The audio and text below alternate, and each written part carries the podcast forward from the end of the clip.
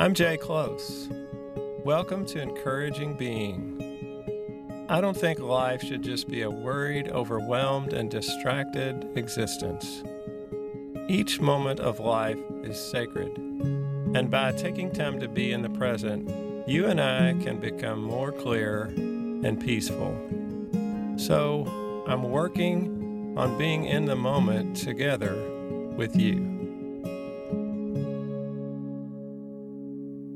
It was a bonus walk for the dog.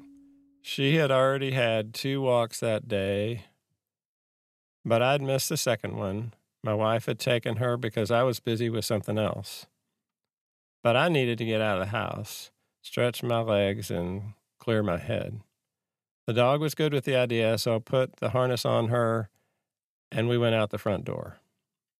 At the end of the driveway, I started left and the dog came to a stop. She would not move.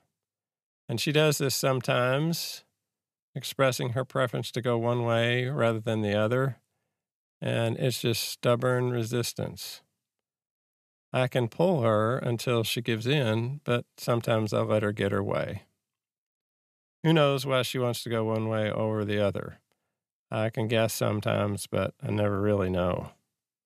I look at her and say, So you want to go the other way? Okay. I turn right, and she happily trots up the street with me. She knew what she wanted, and she let it be known. A veterinarian told me one time dogs are not deep thinkers. Another way of saying that is they live in the moment for the most part. My dog wanted to go up the street, not down the street like I started. That is more self awareness than many humans have.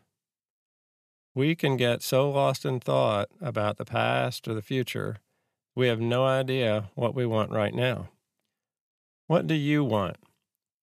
In this very moment, what do you want? I'm not talking about grand things, just what do you want for today? What do you want right now? If it is something you can do, you can choose it if you're aware of it. A romantic comedy told the story of a girl who kept getting engaged but running away right at the altar. She never got married. This happened so many times she had a string of heartbroken men she left behind. A reporter heard about her and looked into the story. Of course, in a movie, the reporter fell in love with the girl too, but not until he discovered an interesting detail.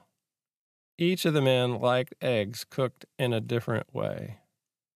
And when the girl was engaged to each of them, she said she liked eggs the same way they did.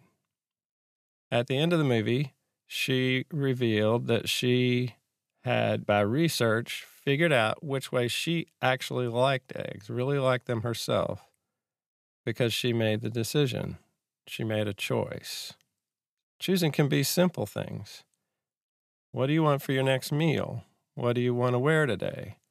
What do you want to say to your spouse, your friend, or your children? Or maybe you have to respond to big things.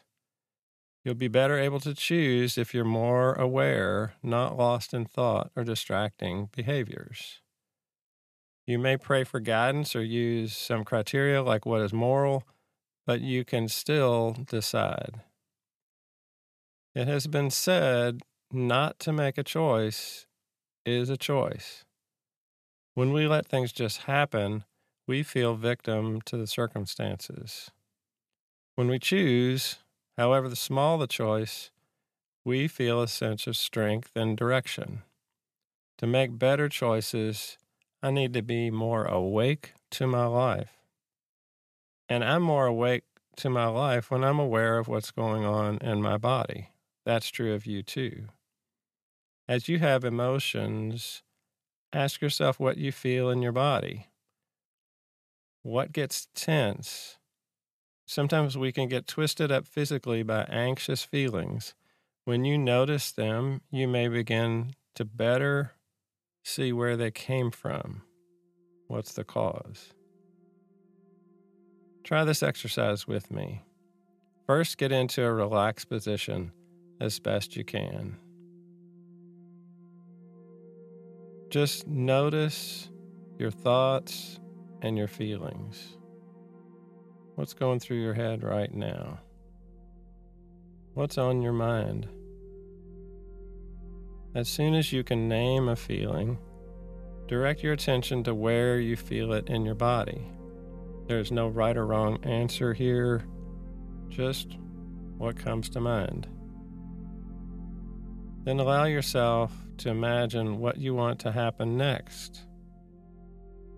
How much of this is possible? Match it up with your value system so you can do something that you believe is okay. And sit with this a while. This is different than analyzing something and breaking it down and writing out pros and cons. This is just getting in touch with yourself and perhaps hearing the voice of God speak to you. You may arrive at a new insight as to what steps you want to take next. Now, here's a scripture to consider. What stands out to you in these verses? Search me, God, and know my heart. Test me and know my anxious thoughts. Psalm 139, 23 in the NIV.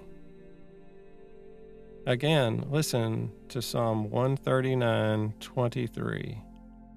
Search me, God, and know my heart.